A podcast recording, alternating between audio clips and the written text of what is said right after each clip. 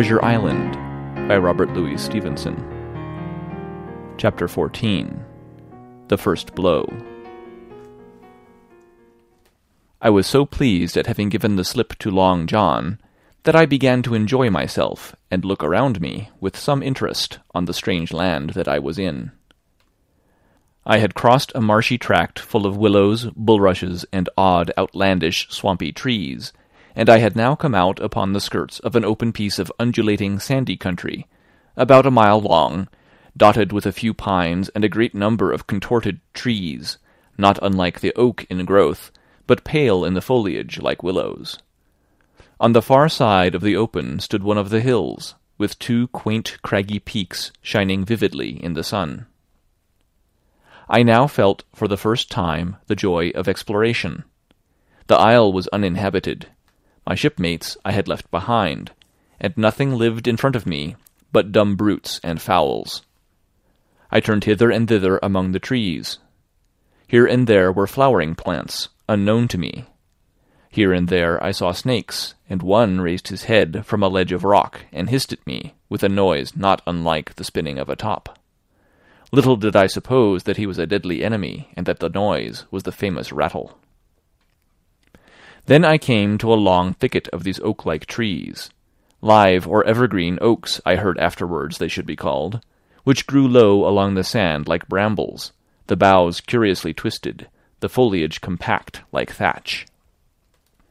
The thicket stretched down from the top of one of the sandy knolls, spreading and growing taller as it went, until it reached the margin of the broad, reedy fen, through which the nearest of the little rivers soaked its way into the anchorage. The marsh was steaming in the strong sun, and the outline of the spyglass trembled through the haze. All at once there began to go a sort of bustle among the bulrushes. A wild duck flew up with a quack, another followed, and soon over the whole surface of the marsh a great cloud of birds hung screaming and circling in the air. I judged at once that some of my shipmates must be drawing near along the borders of the fen. Nor was I deceived, for soon I heard the very distant and low tones of a human voice, which, as I continued to give ear, grew steadily louder and nearer. This put me in a great fear, and I crawled under cover of the nearest live oak and squatted there, hearkening, as silent as a mouse. Another voice answered, and then the first voice, which I now recognized to be Silver's, once more took up the story, and ran on for a long while in a stream, only now and again interrupted by the other. By the sound, they must have been talking earnestly and almost fiercely, but no distinct word came to my hearing. At last the speakers seemed to have paused, and perhaps to have sat down, for not only did they cease to draw any nearer, but the birds themselves began to grow more quiet and to settle again to their places in the swamp and now I began to feel that I was neglecting my business, that since I had been so foolhardy as to come ashore with these desperadoes, the least I could do was to overhear them at their councils, and that my plain and obvious duty was to draw as close as I could manage under the favourable ambush of the crouching trees. I could tell the direction of the speakers pretty exactly, not only by the sound of their voices, but by the behaviour of the few birds that still hung in alarm above the heads of the intruders. Crawling on all fours, I made steadily but slowly towards them, till at last, raising my head to an aperture among the leaves, I could see clear down into a little green dell beside the marsh, and closely set about with trees, where Long John Silver and another of the crew stood face to face in conversation. The sun beat full upon them. Silver had thrown his hat beside him on the ground, and his great, smooth, blond face, all shining with heat, was lifted to the other man's in a kind of appeal. Mate, he was saying, it's because I thinks gold dust of you. Gold dust, and you may lay to that. If I hadn't took to you like pitch, do you think I'd have been here a warning of you? All's up. You can't make nor mend. It's to save your neck that I'm a speaking, and if one of the wild uns knew it, where'd I be, Tom? Now tell me, where'd I be? Silver, said the other man, and I observed he was not only red in the face, but spoke as hoarse as a crow, and his voice shook, too, like a taut rope. Silver, says he, you're old, and you're honest, or has the name for it, and you've money, too, which lots of poor sailors hasn't, and you're brave, or I'm mistook. And will you tell me you'll let yourself be led away with that kind of a mess of swabs? Not you. As sure as God sees me, I'd sooner lose my hand. If I turn agin my duty... And then, all of a sudden, he was interrupted by a noise. I had found one of the honest hands. Well, here, at that same moment, came news of another.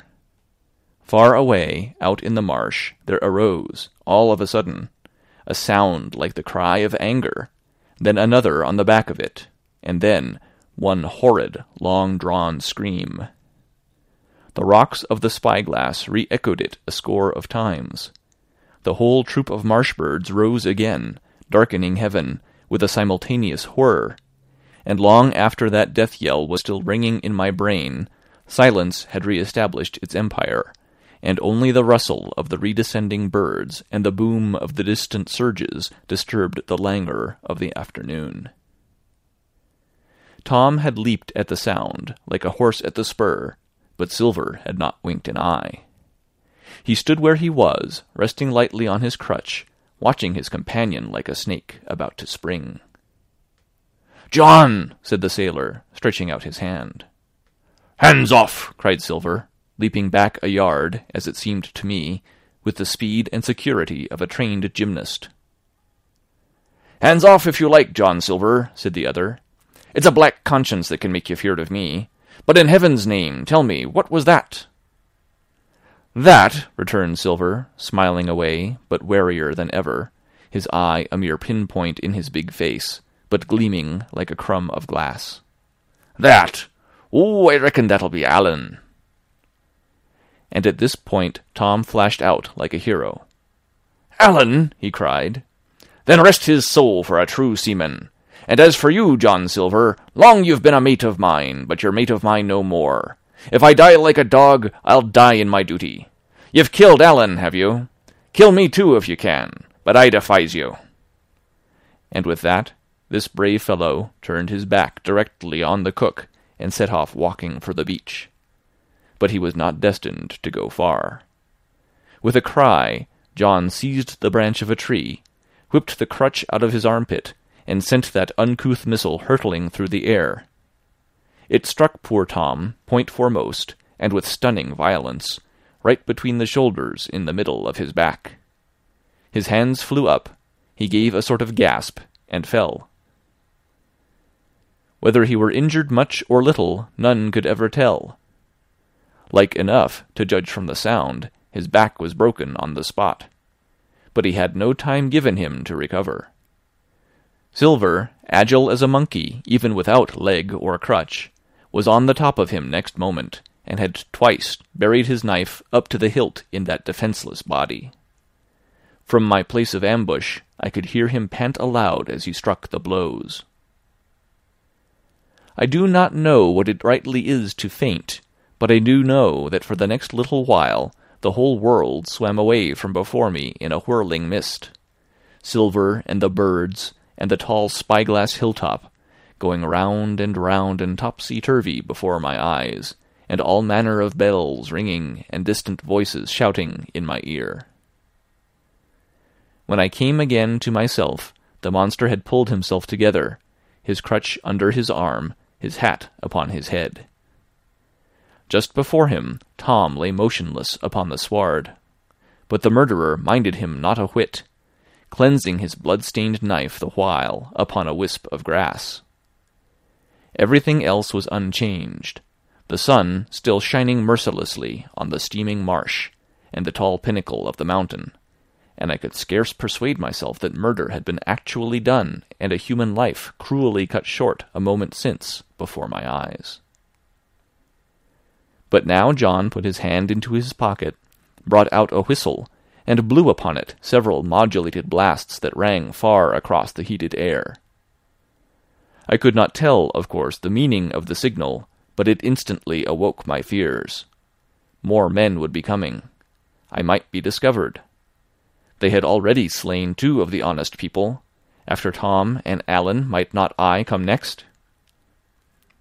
Instantly I began to extricate myself, and crawl back again, with what speed and silence I could manage, to the more open portion of the wood. As I did so, I could hear hails coming and going between the old buccaneer and his comrades, and this sound of danger lent me wings. As soon as I was clear of the thicket, I ran as I never ran before, scarce minding the direction of my flight, so long as it led me from the murderers. And as I ran, fear grew and grew upon me until it turned into a kind of frenzy. Indeed, could any one be more entirely lost than I? When the gun fired, how should I dare to go down to the boats among those fiends still smoking from their crime? Would not the first of them who saw me wring my neck like a snipe's? Would not my absence itself be an evidence to them of my alarm, and therefore of my fatal knowledge? It was all over, I thought. Good-bye to the Hispaniola, good-bye to the squire, the doctor, and the captain. There was nothing left for me but death by starvation, or death by the hands of the mutineers. All this while, as I say, I was still running and without taking any notice, I had drawn near to the foot of the little hill with the two peaks, and had got into a part of the island where the live oaks grew more widely apart, and seemed more like forest trees in their bearing and dimensions. Mingled with these were a few scattered pines, some fifty, some nearer seventy feet high. The air, too, smelt more freshly than down beside the marsh and here a fresh alarm brought me to a standstill with a thumping heart.